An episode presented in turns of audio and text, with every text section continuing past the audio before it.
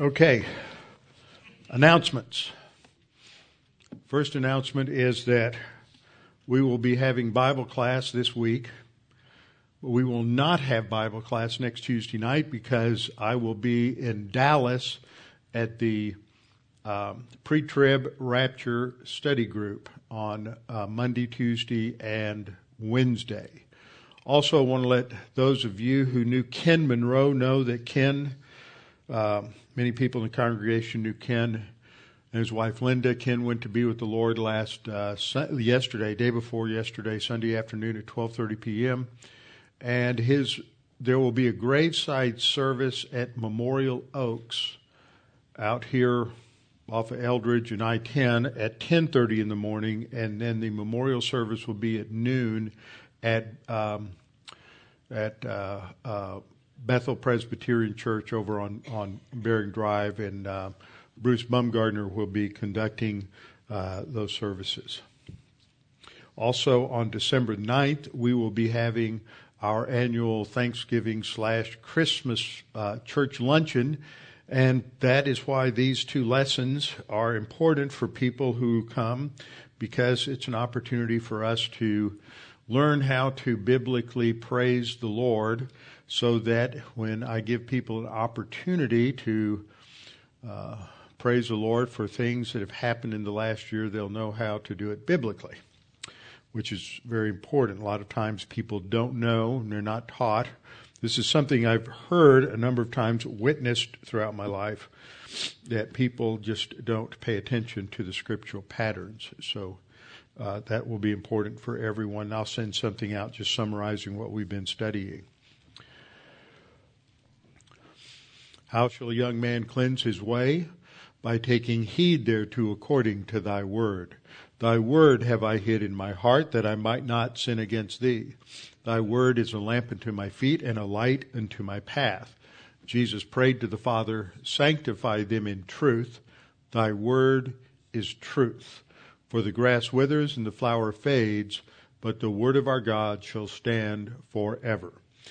Before we get started, we'll make sure that we are prepared spiritually to worship the Lord through learning His Word, and that means that if necessary, we need to confess sin, which simply means to admit or acknowledge our sin to God, and instantly in His grace, He forgives us of those sins and then cleanses us from all unrighteousness. I think for many of us who've been believers a long time, we forget how significant and powerful that, that simple truth is. But instantly we're restored to that rapport with Him to walk with the Spirit, to walk by means of the Spirit. And so after a few moments of silent prayer, then I will open in prayer. Let's pray.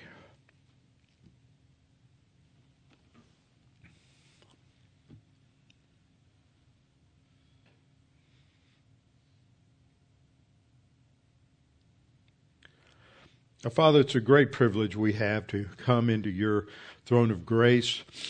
We have access because Jesus Christ died for our sins, that he removed the veil so that we have that access that was never true in the Old Testament. And we have a relationship with you that is indeed greater than any Old Testament saint. We have privileges, we have responsibilities. We have assets that you have given us in Christ that go beyond our imagination. And Father, we're told of many of these in the scripture, and yet sadly, because we are made of dust and we are frail, we fail to use these, to learn about them, and yet, Father, in your grace, you still deal with us and you still uh, lower yourself to our level to communicate to us, to strengthen us, to encourage us as you are mindful of us. Now, Father, we pray that as we study tonight, you'll help us to understand these things, that we study about how to praise you, what is taught, what is exemplified for us in the Psalms, that your glory may be enhanced and expanded throughout the world because of our witness. And we pray this in Christ's name. Amen. Our topic from last time as we continue in worship is to talk about what it means to praise God. As I pointed out last time, in a lot of situations today when somebody says, well, let's praise God, they think that means in the most superficial sense, well, they'll just say praise God. And that's not what it means to praise God, is to simply say praise God. In another sense, what people think is that this means that we're to sing. And that's not necessarily praising God, although a lot of the Psalms were later set to music. They started as poetry, which was an expression of an, in most cases, of an individual situation that was then reflected upon, meditated upon, and was written according to certain certain forms and standards to uh, to express what was going on in the individual's life, either expressing a problem. Large part of the psalms are called lament psalms, which basically crying out to God to deliver them, focusing on the the uh, problem, and then they shift in their solution as they focus on God and His grace and they often end with a vow of praise and even a short statement of praise. So praise is runs throughout almost all of the Psalms. And then you have another large category of Psalms that are called praise Psalms. Sometimes we think of them as Thanksgiving Psalms, and I'll talk about that.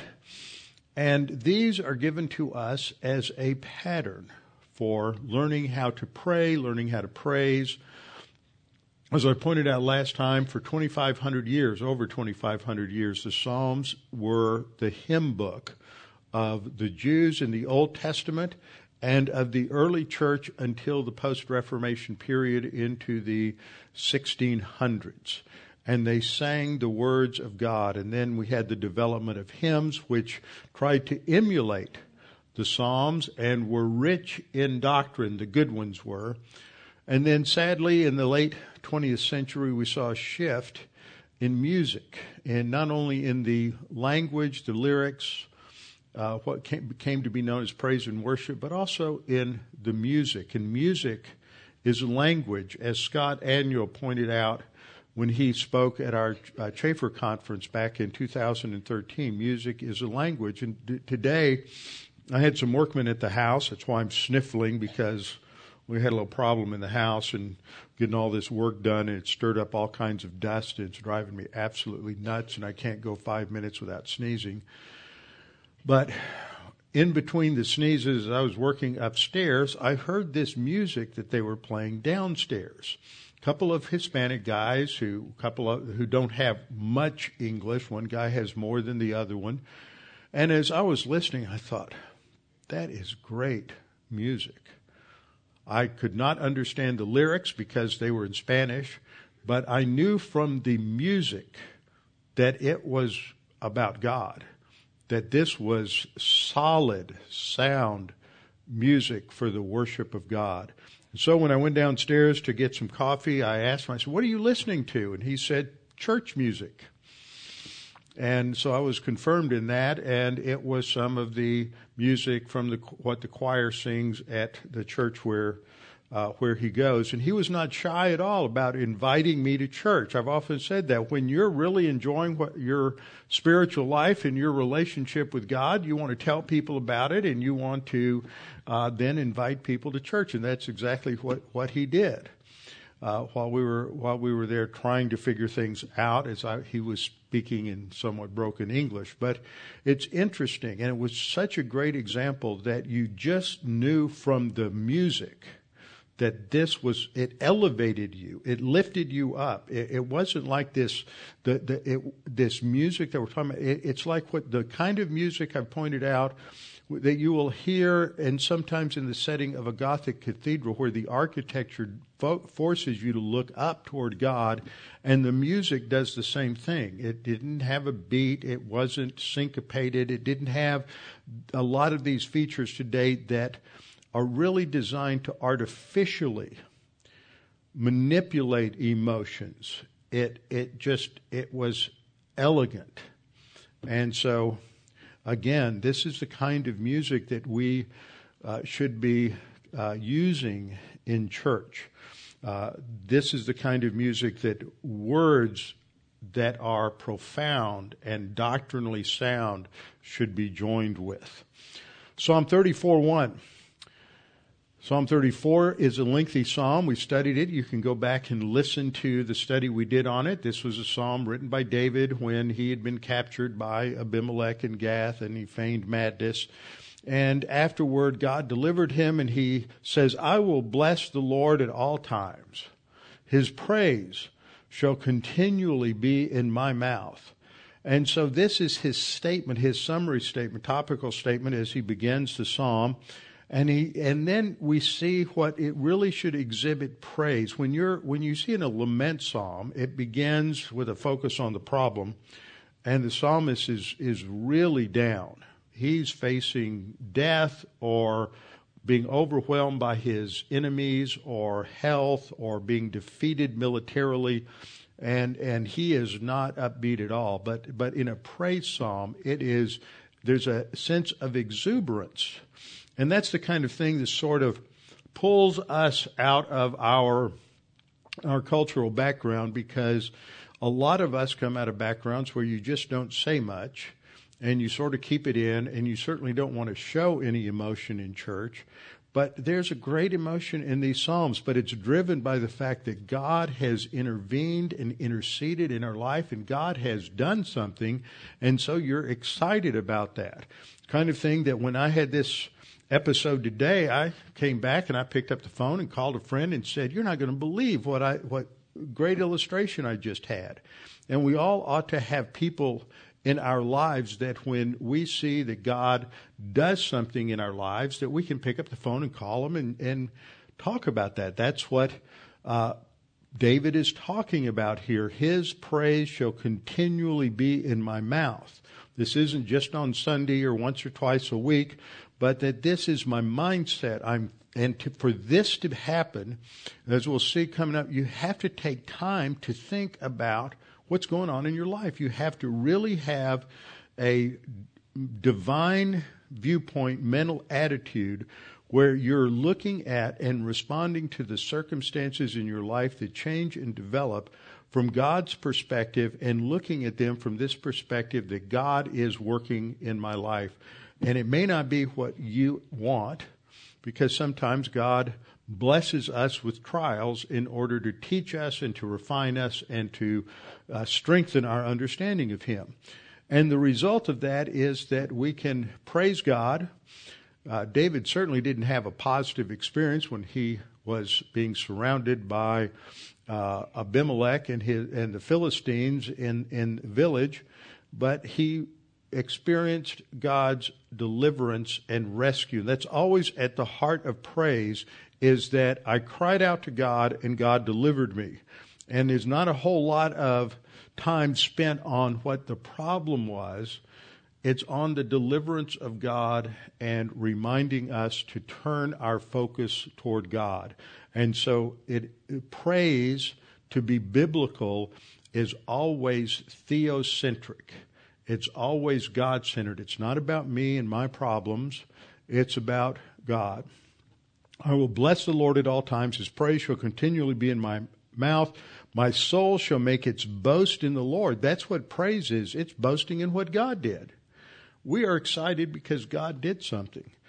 Uh, the humble shall hear of it and be glad. The humble are those who are also believers and are walking with the Lord and they're grace oriented and it encourages them. That's part of why in a congregation there should be opportunities for people to vocalize their praise before the congregation is it encourages others and strengthens others. They shall hear of it and be glad.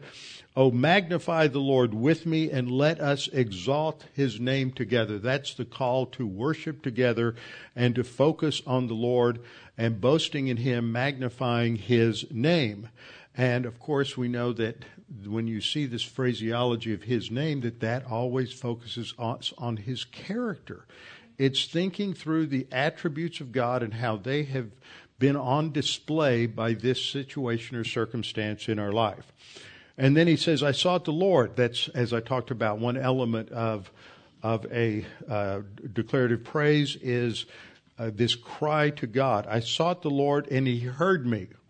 Now he does, we know because there's a historical note at the very beginning of this psalm. We know what the circumstances were because we were over in 1 Samuel. But in the psalm, notice how much detail he gives us. We don't know anything about the circumstances. He just said, uh, I was, he delivered me from my fear. So that brings it to a, a universal level where, uh, where it can be applied to any circumstance that we're in. Maybe fears, your fears are related to health. Maybe they're related to finances. Maybe they're related to your children. Maybe they're related to your parents. Maybe they're related uh, to work and employment or the national situation or whatever it may be. What we learn from this is whatever the fear is, God delivers us. Psalm 116, 16, 1 expresses sort of the completion of this whole idea. I love the Lord because he has heard my voice and my supplications. So what we're doing in these lessons, the purpose for these lessons is for us to learn more about what it means to praise God and to biblically praise God. So we looked about this a little bit last time, just to review. Praise is an outburst of joy over God's acts of intervening in our life. And we see this again and again. We see it in the Old Testament, we see it in the New Testament. Paul says to the Philippians, Rejoice in the Lord always. And again, I say rejoice. And how many times, I don't want a testimony at this point, how many times in the last week or two have we just rejoiced in God, just been excited about our relationship with the Lord Jesus Christ and what God is doing in our life. And so the idea of praise is that we enjoy God so much, we're so occupied with Christ and occupied with the Lord that we talk about Him and His work spontaneously as we go through life with our uh, friends and family. Now, we exercise wisdom and common sense. You, we don't do it necessarily with regard to work or, uh, or clients or people uh, we work with, but those we know, we have this spontaneity. So, the principle is that the focus is on God, not our problems, not our health or our financial woes, woes or our children or our house problems or car problems or work problems or family problems. It's our focus is on how God delivers us. It's a divine centered mental attitude. And that keeps us focused and stable and upright. So we need to focus on what God has done. And then in the expression of it, it is teaching people about God. So the purpose of praise ultimately is to encourage others in who God is and that his involvement in our life. Last time we went to Psalm 50, and I just want to highlight a couple of things that I talked about last time. And I, in Psalm 50, verse 14, we have the command to offer to God thanksgiving and pay your vows to the Most High. And that's interesting because what it shows is that praising God is re- in relation to the fact that in the Old Testament, the worshiper would have been in a situation, he would have made a vow I will do X, Y, or Z, and I will come to the temple and praise God. And as I pointed out last time, this wasn't something that uh, you, where you just got off scot free. You had to come and you had to present a, a burnt offering, and then you had to present a, a, a, a sin offering, or otherwise known as a, I've taught it as recently as a reparation offering, and then you have to offer the peace offering. And part of the peace offering is this terminology that's used here and this opening line, offer to God thanksgiving, obscures what we have in the Hebrew. New American Standard Bible translates it, offer to God a sacrifice of thanksgiving. And that's closer to the Hebrew because the first word in the Hebrew text is the word sacrifice.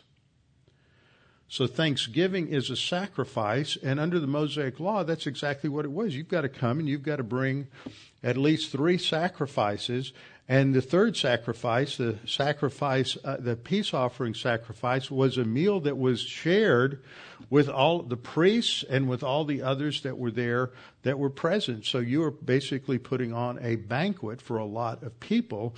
And in Texas, we'd say you were just having a great big old backyard barbecue and inviting all the neighbors to come in and enjoy uh, the benefits of God's grace toward you. The NET Bible translates it present to God a thank offering, and the word offering there misses the idea of zebach, which is a, a sacrifice. Literally means it says the command is to sacrifice, and then you have this word in the Greek, todah. Sacrifice todah to God. Now, if you're like John and you've been to Israel, a couple of others of you have. One of the first words you learn, first you learn good morning, Boker Tov, and the next thing you learn is how to say thank you, and you use the word Todah. But actually, the root meaning of Todah isn't, isn't equivalent to the American concept or the English concept of th- saying thank you. It is really a much more complicated thing than that. And I've been spending a lot of time studying and reading about this, and it takes you to some degree beyond some of the main lexical sources that are out there, but it's a fascinating study. And the verse that we went to last time to sort of correlate with Psalm 50 was Jeremiah 33:11 which reads, The voice of joy and the voice of gladness, the voice of the bridegroom and the voice of the bride, the voice of those who will say. See, the, the praise comes from people who are in joyful, happy, positive circumstances because of their relationship with God, not just because they happen to have good circumstances. See, often it's always easy to be joyful in the midst of good circumstances but when we're walking with the Lord, even when we're walking through the valley of the shadow of death of Psalm 23, we still have joy. That's what Jesus said to his disciples, My joy I give to you. And that joy was not lost at the cross. Because we're told in Hebrews 12, 1 and 2 that it was for the joy that was set before him that he endured the cross. So he still had joy even in the midst of suffering. So the voice of all these people who are uh, celebrating will say, Praise the Lord of hosts. But what you have in some of these translations, maybe the one that you have, this is the New King James that I've put up on the board this week, it has thank the Lord. But why does the New King James call it praise the Lord? Well, I put down in the box the, the Hebrew it comes from the word yada, Y-A-D-A-H. I had a typo there and had to hit the Z key the, instead of the A key. Yada, the hifil stem, which is the causative stem in the Hebrew, is hoda. Hodu here. And that's an imperative and it's a masculine plural, which means it is calling to the whole group, to the congregation, to praise the Lord of hosts. Now it's hodu, it's not hallel. Another way of talking about calling people to praise God is hallel, hallelujah, which is the plural, Yah praise God, hallelujah. But this is the word hodu, and it means to praise or to confess. Now, this is the root meaning of yada, which is the the verb here, and it means to praise or confess. And so, and the core meaning is really to admit or acknowledge something. And so what you're acknowledging is what God has done in your life. So in Psalm 32, it's also used for the confession of sin because you're acknowledging something. You're acknowledging uh, your sin. You're talking about your sin to God, and here you're talking about what God has done. And that's uh, when you talk about um, what God has done, that easily slips over into that idea of of praise, and that can mean thanksgiving. But as I was reading a German author you've never heard of before named Klaus Westermann, who was a Hebrew scholar, not orth, not biblically correct or orthodox or conservative evangelical. He was a, a liberal German theologian, but like a lot of German theologians, they do excellent work in an analyzing language and history and etymology and things of that nature. And he had a really good illustration. He said, he said, we have to teach our kids at, um, about giving thanks. How many times, and you can remember when you were a kid, or maybe with your kids or your grandkids, you had to teach them to say thank you. Doesn't come naturally for people to say thank you. And so we've all been in this experience where we were either teaching a kid or it happened to us, and we were given a present, and all of a sudden we heard mom or dad say, say thank you. And so we turned around and said, thank you, so and so. And it was just sort of perfunctory. And we went through the motions. Now, what expresses gratitude more? And I thought it was interesting. Westermann used this illustration, and it was Christmas when he wrote. It's Christmas now and it uh, triggered a thought in my mind. What happens if you're given just a really outstanding gift? Just a, a Christmas present that is beyond your expectation or just exactly what you wanted. And instead of turning to your parents and giving them a hug and thanking them, uh, I don't know whether I did that or not. I think Santa Claus actually gave me the uh, the bicycle on my ninth uh, when I was nine years old. But I jumped on that bike and I ran, rode down the street and I was telling, you know, all my buddies down the street, look at what my parents gave me for Christmas. Now, what expresses thanks more? The kid who perfunctorily just says, oh yeah, thank you. Or the kid that gets on the bike and goes and tells everybody how great his parents are because they gave him this gift or how great their spouse was or something. That's what praise is. And so you can see its, its relationship to the word uh, thank you.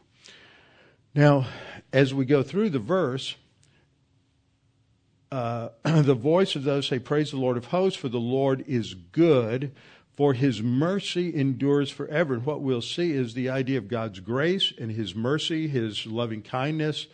Uh, often is the and, and his mercy are often the basis uh, for for praise. And of those who will bring the sacrifice of praise, that's going back to using the New King James. I didn't I used the NIV I think the last time, but the sacrifice of praise really picks up on this significance of what Todah referred to. It didn't refer to thanksgiving as we think of thanksgiving. It is a reference to the the sacrifice of praise. If you were going to praise God in the temple, it involved bringing these sacrifices. And this same language is picked up in Hebrews chapter 13, talking about the church, church age believers that were to bring the sacrifice of praise, which is the fruit, uh, fruit of our lips. And so we have the, the, the, noun form over here. It's translated thanksgiving in the NIV and thank offering in the NASB but it's sacrifice of praise in the NKJV. And that's what the idea is. It's a Todah sacrifice. And it, it goes beyond our comp, our usual comprehension. Westermann had about six pages going through various languages, arguing that in most most languages there's no concept of thank you like we have in English or in German, and and the English word thank you comes from the German word danken, which has as an original etymological sense not thank you at all, but more the sense of praise. So I found all of that fascinating. We don't need to go through that, but it, it, it, that's the focal point is praising someone for what they've done is a form of showing our gratitude for all that they've provided for us. We looked on in Psalm 50 and verse uh, 22 and in verse 23, the psalmist says, Whoever offers praise glorifies me. God obviously is speaking. And there it's the same word. It's todah. Whoever uh, provides or brings a sacrifice of praise glorifies me. And how do we glorify God? This is going to relate to something I'll teach as we go through this tonight is this concept of what it means to bless God. What does it mean to glorify God? Do we add to God's glory? God is intrinsically glorious. He is intrinsically blessed because he has everything. He is infinite and self sufficient. We can't add to anything with God. So, this idea of talking about blessing God and glorifying God is really related to the idea of telling others about who God is so that we are enhancing his reputation and we're causing his reputation to expand throughout the human race. And that's how we bless God is that we cause an expansion of his reputation on the earth. And that is the same thing with glorifying him. Glorifying God has to do with stressing his his importance, that he's the sine qua non of life, the without which nothing, that nothing can happen. We can't have real peace, happiness, stability, contentment, joy, success, or anything unless God is the foundation of it and at the very center of it. And so, what this psalm is saying is whoever truly praises God, and this isn't saying praise God or just a, a quick quickie with uh, God really did something great for me. This is a soul deep expression of our gratitude to God for His deliverance. And to do that, I don't think we can I, don't think we see much of it today because we are all, as I will point out as we go through this, we're too busy. We don't have time to really focus on the Lord and His grace and to take that time to do that.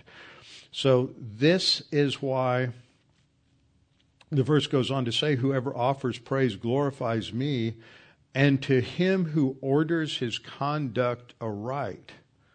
See, that's somebody who has time management skills and prioritizes that relationship with God in the way they order their conduct, they order their time, uh, time management, so that God is at the center of it, and they experience the salvation of God. And this just isn't being saved from eternal a punishment of sin, but it's being saved from the presence of sin. It's more sanctification, the deliverance of God uh, throughout our lives.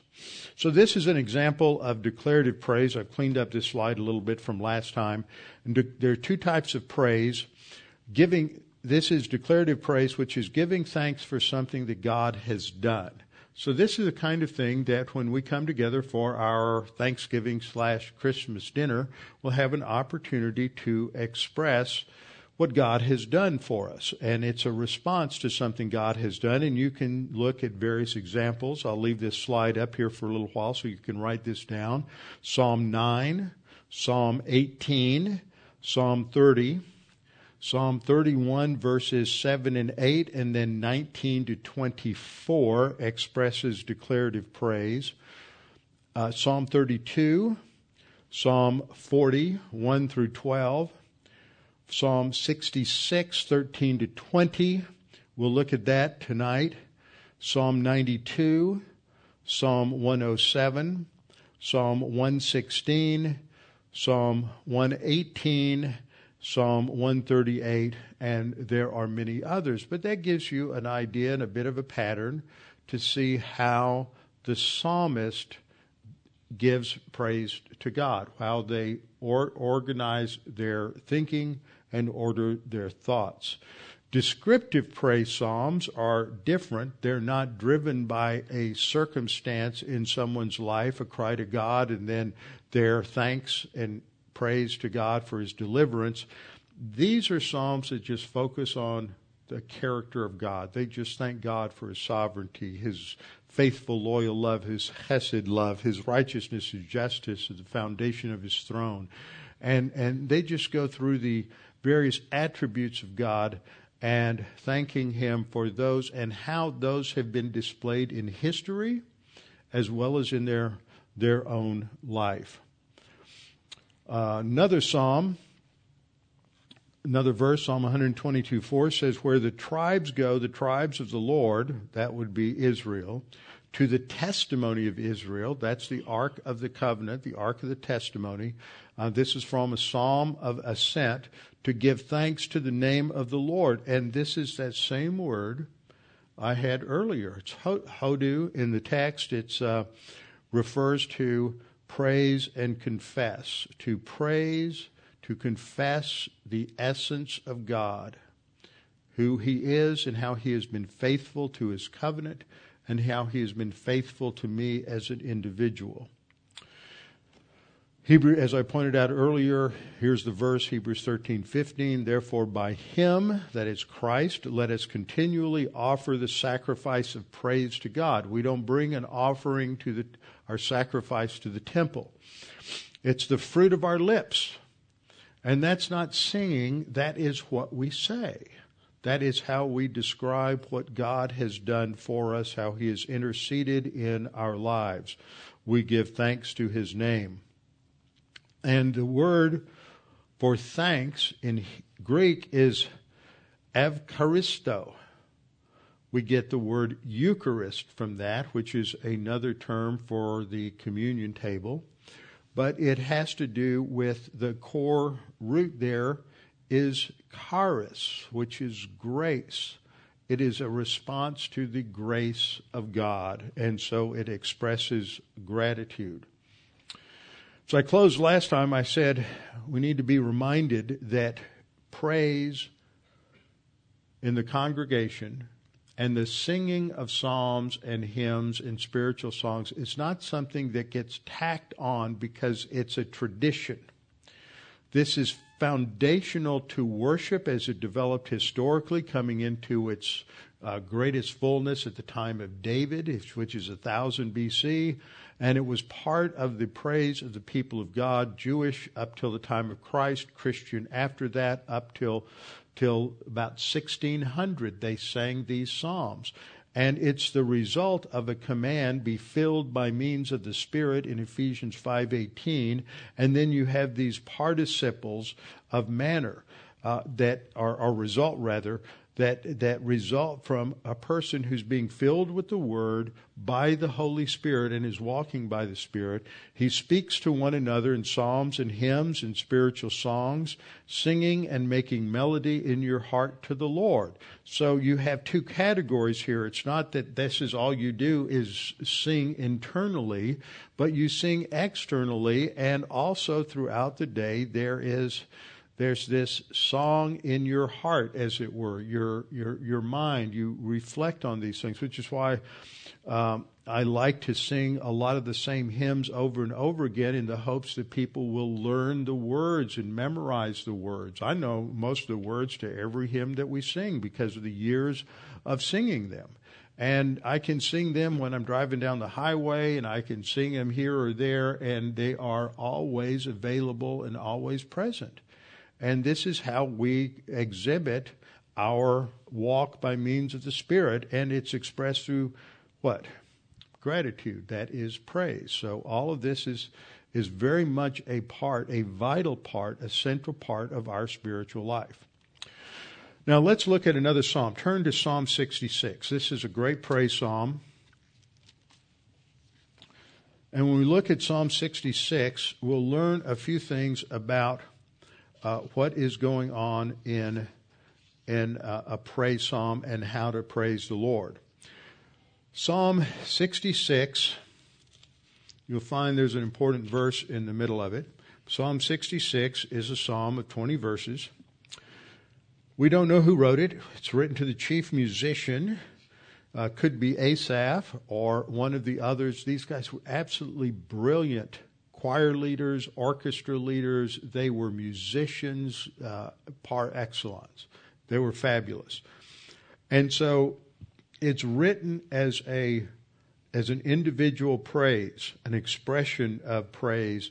And when this was uh, sung, initially the first time it would have been uh, articulated along with uh, the various sacrifices and to the uh, crowds that gathered make a joyful shout to God. And that is a pretty solid interpretation. It is an imperative plural, so it's talking to a group of people. We don't know who they are in the English text right up front. Who are the y'all? Well, you have to read to the end of the verse. It says, the nations, the people of the earth. So it's not just addressed to Israel, it is addressed to all of the nations of the earth.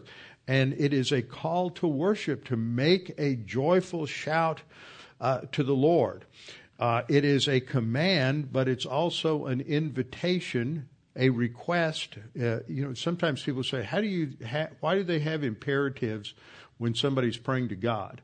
Well, you sometimes you have imperatives that are uh, the that's the barking order of a of a drill sergeant, and sometimes you have an imperative that is a request. Would you please do this for me? And that would be expressed through an imperative of request.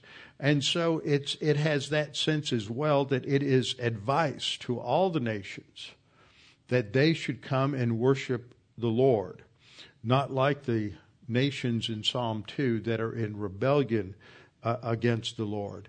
So they're to make a joyful shout, the people of the earth. And then verse 2 echoes that same idea sing out the honor of his name make his praise glorious. Now, this gets a little more interesting. The first word, sing out, is in a uh, also an imperatival uh, plural, but it says sing out the honor. And there's our word kavod, the glory of God. And the word uh, kavod has to do with something that is weighty, something that is serious, something that is important. And it emphasizes that, that when we talk about the glory of God, what we're talking about is his importance to life, his centrality to everything in our life, that he is the one without whom we cannot do. He is there, must be there at the center of everything. And so we are talking about how critically important and vital God is in our day to day life, the decisions we make. And the problem with all of us, myself included, is if we're not taking time during the day to think about and reflect on these things, or at some point during the day, in the morning when you get up, or while you're eating lunch, a time to be alone and to reflect about these things, then then we can't do this. You can't sing out about the glory of God because you haven't taken any time to think about how important God is to you, how God was important to the things that happened to you this morning, or what happened to you uh, at lunch, or when you were running errands, or what happened to you in the afternoon. If you haven't taken the time to reflect on that profoundly, then how can you sing out to show how important God is to everything that happened? And so we sing out the glory or the importance, the significance of his name. Now, as I've said already, that tells us that we're, we're, we're reflecting on his essence. So we've gone through the essence box many, many, many times. You know those 10 attributes of God. To think about what went on in your life this morning. How was God's sovereignty involved? How is his righteousness or his justice involved? How is his love involved? Or his omniscience, his omnipotence, his power, his omni- omnipotence, his omnipresence, his veracity, his faithfulness, his immutability? How was that involved? So we're singing out the glory of his character, his essence, his attributes, and how central that is to our life. And as a result of that, when we talk about him, we are making that praise to Him glorious. We're glorifying Him, and that elevates Him to a uh, new level. And this praise should be addressed to God. Verse 3 Say to God, How awesome are your works. This is how we praise God. Notice, doesn't say, Say to God, Praise God. Say to God, How awesome are your works. How that through the greatness of your power your enemies shall submit themselves to you. All the earth shall worship you and sing praises to you. They shall sing praises to your name. See, there's a development of thought that's focusing here on his works, his power, his omnipotence, and uh, his mighty, mighty works, and how he overpowers and overcomes uh, his his uh, enemies. So there is an acknowledgement of God's strength and power, and the impact that this will have on his enemies. The word there that is translated shall submit themselves to you almost has the same thing, uh, the sense they will come uh, cowering before you. They will be forcibly submitted uh, to you. Now, does that re- remind you of any verse in the New Testament? Psalm, I mean, Philippians chapter 2, verse, I think it's verse 11 or 12. At the name of Jesus, every knee will bow and every tongue confess that Jesus Christ is Lord. All of his enemies, as well as all of those who have trusted in him, will affirm and admit and acknowledge who he is. That doesn't mean they're saved because it's too late. You don't get a second chance. It's appointed unto men once to die, and after that, the judgment. But there will come a time when all will recognize that he is in heaven and he is Lord. Psalm 66, verses 5 through 7, uh, focus on this call to the congregation. Come and see the works of God. Think about them. It's not just sort of an academic reflection, it is to think thoroughly about what God has done. He is awesome and in his doing towards the sons of men, that is his power, how he oversees history. Uh, Christians, more than anybody, should be readers of history and understanding good history. That God is the one who is working out his plan and his purpose, even when things don't look so good. He is still working out his history. And here, of course, he's going to talk about the history of Israel. He turned the sea into dry land. That's a reference back to the Exodus event. They went through the river on foot, didn't get wet. There we will rejoice in him. It's an example of how God delivered the nation. And as a result, you can extrapolate from that. He rules by his power forever. That's connecting what two attributes in the essence box? His powers, his omnipotence. He rules, that's his sovereignty. He rules by his power forever. That's the third attribute, his eternality. His eyes observe the nations. So eyes there are used as a metonymy for his sight, his knowledge. And so he, he knows it's his omniscience. So there's a fourth attribute. Do not let the rebellious exalt themselves. That's calling upon the action of his justice and righteousness. So, see, when I talk about thinking through what God has done in terms of his attributes, a we might start like kindergartners, just listing those attributes and putting something out to the side. But as you think about this and reflect upon it more and more, look at how the psalmist puts this together. And in this one verse, we have six attributes alluded to his sovereignty, his omnipotence, his eternality, his omniscience, his uh, righteousness, and his justice are all part of that, that one verse. So that shows another level of applying what I've been saying. Verse 8, we come to this phrase, Oh, bless, bless our God Oh, bless our God. So he calls on the people of the earth to bless God. Now, how do we bless God? What does that mean? As I said earlier, God is intrinsically self sufficient. He is, there's nothing we can add to him. We can't take anything away from him. We can't add anything to him. He is there's a, a word in theology called aseity. He is totally independent of his creation, and he is uh, not dependent on anything, so we don't add anything to him. And this word that is translated bless is the Hebrew word barak. Now, there's a couple of homonyms here. There's the name Barak, which is found in Judges chapters 4 and 5, the general, and that's spelled with a B A R A Q.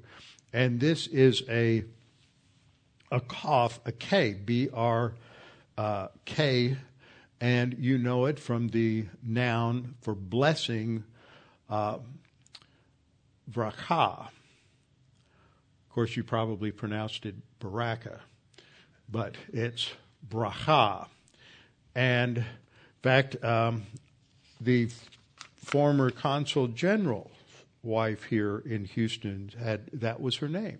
It was blessing. And so this is the idea here. And what does it mean to bless God? What does it mean to bless?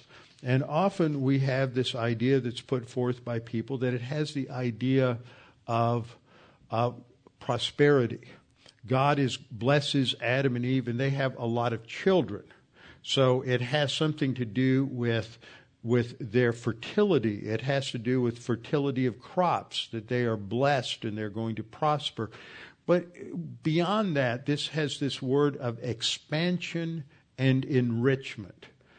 And at the very core is this idea that God is going to develop within us a capacity for Him, a capacity for life, and a capacity for our spiritual focus. That's, that's at the core. A blessing can be used of, of expansion and, and prosperity physically, but it can also applies spiritually. And spiritually, ultimately, we are blessed as God builds and develops in us a capacity, but He may bless us. He may enrich our lives with children, with family, with employment, with uh, material things. Uh, he may enrich us with good health, other things of that uh, of that nature. In fact, he may even uh, enrich and expand us spiritually by testing us. This is what the psalmist then brings out in verse 10 For you, O God, have tested us. You have refined us as silver is refined. You brought us into the net and laid affliction on our backs. Maybe you never thought about the fact that the difficulties when things didn't go the way you wanted them to go or when you had some serious health problems or other problems that that was just a form of God enriching your life spiritually. It was a test so that you could grow uh, grow spiritually. And so that is, is developed here. So what happens when we talk about blessing God is that we are enriching and expanding and enhancing God's reputation among his creatures by talking about him. People learn about God when we praise him. And so blessing God, Baruch Adonai Eloheinu, Blessed be uh, our God and Father. This is, and the ruler of the universe. That's the, the Hebrew phrase. It's the background Paul would have known.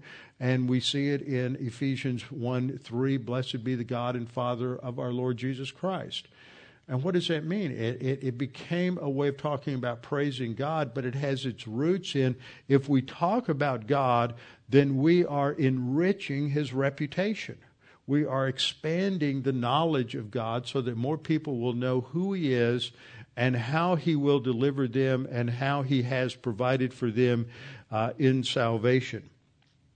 And so we have in this, uh, in the next section, uh, the vow of the psalmist that he is going to make a vow to praise. He says, I will go into your house with burnt offerings. What's, that's the first level of offering that you would bring when you go to the temple, the Olah offering. I will pay you my vow. So he's going, he's going to bring his sacrifices. And he says, which my lips have uttered and my mouth has spoken when I was in trouble. In other words, I cried out to you and I said, if you deliver me, I will uh, praise your name. And so he says in verse 15, I will offer you burnt sacrifice of fat animals with the sweet aroma of rams. I will offer bulls with goats. Anybody who's been to a barbecue place knows what that sweet aroma is like. That's what hung over the Temple Mount with those burnt offerings that were going on day in and day out. And they announced that, that there was somebody who was bringing a sacrifice of total dedication in terms of a burnt offering, but also others in the peace offerings were going to share that meal uh, with others. And then we get down to the proclamation in Psalm 66 16. Simply says, Come and hear, all you who fear God.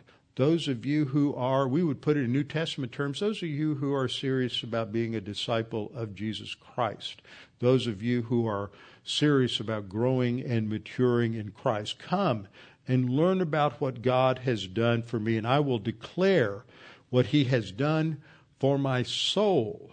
Notice the focus is spiritual on His life. I cried to Him with my mouth, and He was extolled with my tongue. And then there's a warning. Verse 18, I told you this was the verse you would find that was familiar. If I regard iniquity in my heart, the word for regard means to look at. It has that idea of self examination that is brought out by Paul when he's uh, rebuking the Corinthians because they have been abusing uh, uh, the Lord's table. They've turned it into a bacchanalian uh, drunken orgy and he said you need to examine yourselves. That's the idea here is if i examine myself and i see sin in my life and sin in my thoughts the lord will not hear. I'm, I'm we would say i'm out of fellowship. I've broken fellowship by, with god because i'm not walking with him by means of the holy spirit. I am walking according to sin nature. But in contrast then he says but certainly god has heard me he has attended to the voice of my prayer. I prayed to God about X, Y, or Z, and God listened to me, and He delivered me. And then there's an, an announcement Blessed be God. It is this term again that God, let's praise God because of what He has done. Let, let us expand uh, this particular meaning. Uh, Al Ross, in a comment on the meaning of this word, says the basic meaning of the word bless is to enrich in some way, physically, materially, or spiritually. And the noun blessing can even mean a gift, as in Genesis 33:11. The enrichment that comes from the Lord often includes the divine enablement to achieve the blessing, such as the initial blessing for Adam and Eve to be fruitful and multiply. And so the concept of blessing here is essentially God is going to enrich us, so we enrich Him by talking about what He has done. He is blessed forever uh, because His reputation is uh, enhanced and expanded in the mind of the of the congregation. So that is basically the idea of uh, blessing the Lord. Another passage that we'll go to is in Psalm 103. Psalm 103. We'll wrap up with this one. These are just some examples to give you an idea of how you can craft your own prayers I've read some different prayers to you in the past uh, from some different uh, people. Uh, I find that that one of the reasons that we have trivial devotional books is because we have Christians who have trivial thoughts about God. They don't spend enough time with God. They don't think about all that He has provided for us and we don't make time for God other than maybe an hour on Sunday morning. If we think about our ancestors, go back about 150 to 200 years, they would spend almost all day on Sunday at church. They would spend an hour in prayer, maybe after lunch. They would have the sermon in the morning, they would have singing, they would come together, they would eat together, share a meal. Uh, many times, I mean, if you go to Fredericksburg, there's a great example there. They had these little Sunday houses. And the ranchers would have those in town so that they could come in on a Saturday night and they could spend the night there. So they would spend all day on Sunday uh, there in, in town and at church, and then they would go uh, go home in the in the evening. And so this was that idea that people made time. Their life revolved around God. And we think about the Old Testament, and I talked about the Old Testament ca- calendar because of the ritual that the morning and evening sacrifices were designed to remind everybody that the whole day is God's day, every day. Saturday, the Shabbat, was to remind people that the whole week was God's, and Shabbat was set aside specifically for that for that purpose. In the month, you would have your your lunar uh, your new moon festivals and sacrifices, and that too would t- remind you that the whole month was God's. And then every year you went through the three spring festivals and the three fall festivals, uh, or the four spring festivals. One's in the uh, in the summer, actually Pentecost, and and this is all designed to teach you that the calendar, all of our life, is around God. So, in Psalm 103, the psalmist says. Bless the Lord, O my soul, and all that is within me, bless his holy name. Now he's talking to himself, and it's a reminder, as David writes this, to keep a focus on praising God. He is pouring himself out, focusing on the fact that in spite of whatever he had to do, he needed to remember to bless the Lord with all that was within him, not as an afterthought, not as sort of a uh, uh, uh, an, a, a secondary feature of his life, but that that is what gave meaning to life. And see, that's one of the things that we see coming out of this is that in all of our lives, there's chaos, there's unexpected things, there's suffering, there's disease, there's disappointment, lots of different negatives as well as positives. But that which gives meaning and definition and pulls it all together is that focus on the Lord, which comes out of this particular uh, particular psalm. That we that David is calling upon himself not to forget to bless the Lord in the second verse. Bless the Lord, O my soul, and forget not all his benefits. So there's a contrast between the second part of verse 1, all that is within me, and the challenge to himself at the end of verse 2 and forget not all of his benefits because it's easy for us to forget what God has done. It's easy for us to just think that it's something that, that we've done or that we're just too busy uh, to think about it. And so we we don't take the time. But to bless the Lord, as I said earlier, is to um, talk about his character and who he is and what he has done in our lives. Uh, it's blessing his holy name, which means we need to take time to meditate, reflect upon the uniqueness of God and his attributes. It's more than simply knowing his name, Yahweh, but bless his holy name, his unique name, his unique character. There's no God like Yahweh. There is, he's not like any of us. His ways are not our ways. His thoughts are not our ways. He is far beyond anything that we can imagine. And so we need to take time to reflect upon him. In verse 3 and following, he begins to talk about how to do that. And, and, and it's a great pattern here because he talks about all the way in which God is involved in our lives. Ephesians chapter 5, verse 18 says that we're to be filled by means of the Spirit. Two verses earlier, or three verses earlier, Paul says, See then that you walk circumspectly. What he means is walk intentionally, walk in a planned, conscientious manner, live out your lives according to uh, an order of events. Think about your lives and ordering them in terms of divine priorities, not as fools, but as wise. What makes a person wise? Oh, wisdom is the person who fears the Lord. Fear of the Lord is the beginning of wisdom and knowledge. And then he says, with a participle which describes the walking in, in terms of intentionally by redeeming the time.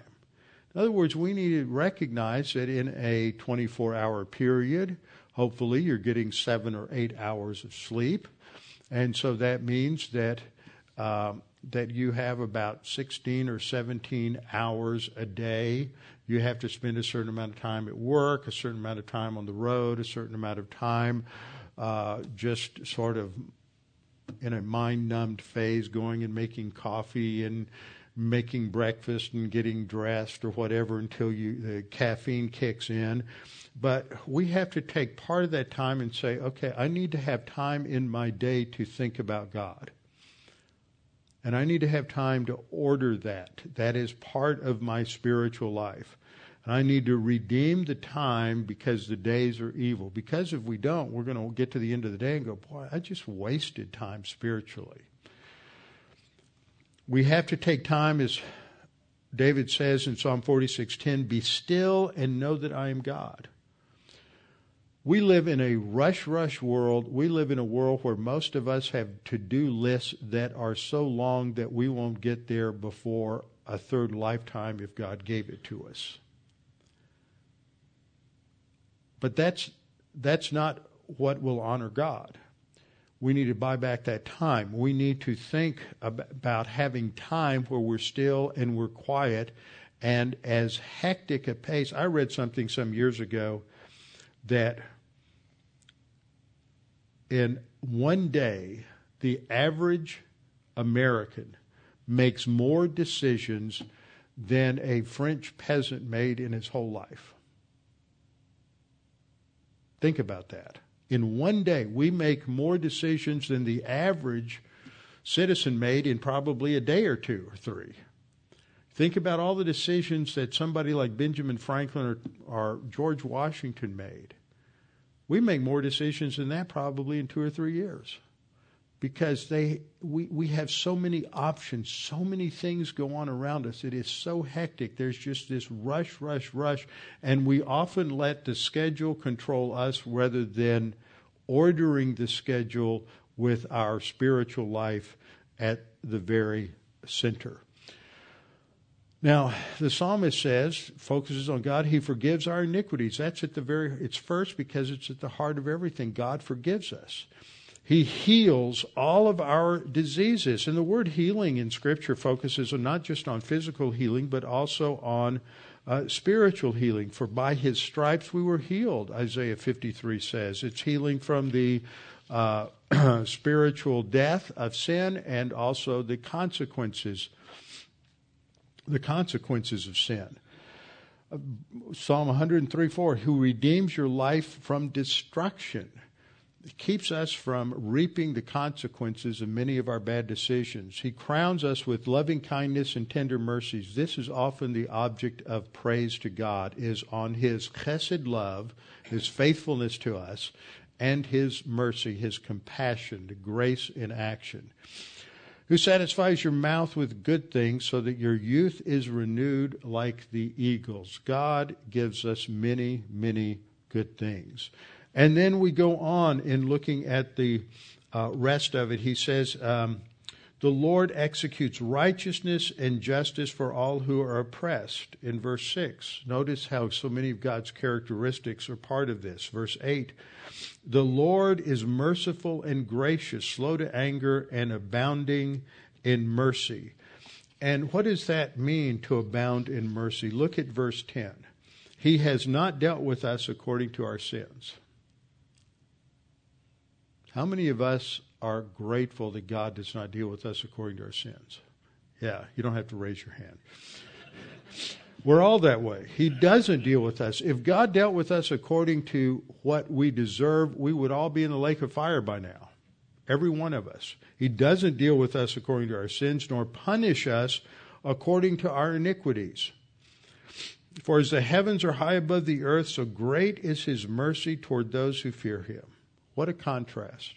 He is so good to us. As far as the east is from the west, he has removed our transgressions from us. These thoughts take us back to that first statement that he is the one who forgives all of our iniquities. How does he do it? He removes it from us as far as the east is from the west. And verse 14, for he knows our frame, he remembers that we are dust. That's what it means to praise God, to think about who He is and what He has provided for us. Now, in summary, in light of what we're going to see coming up with our Thanksgiving Christmas dinner, just four, uh, four quick summations. First of all, Thanksgiving should be directed toward God. Praise is directed toward the congregation. We thank God for what He's done, but when we talk to others, we are uh, expanding God's reputation by talking about who He is, what He has done, and what He's provided for us. Praise is directed toward the congregation. Second, the focus is on God. It's theocentric, as I said earlier, on His provision, on His character, thinking about all the ways He has provided for us. Third, the ultimate purpose in praise is to teach others, to encourage others with what God has done for us, that He can do the same thing and will do the same kind of thing for each of you. And just a reminder it's not about talking about us, it's not about me and my problems. It's not about detailing any of those things. If we detail anything, it's the attributes of God and what He's done.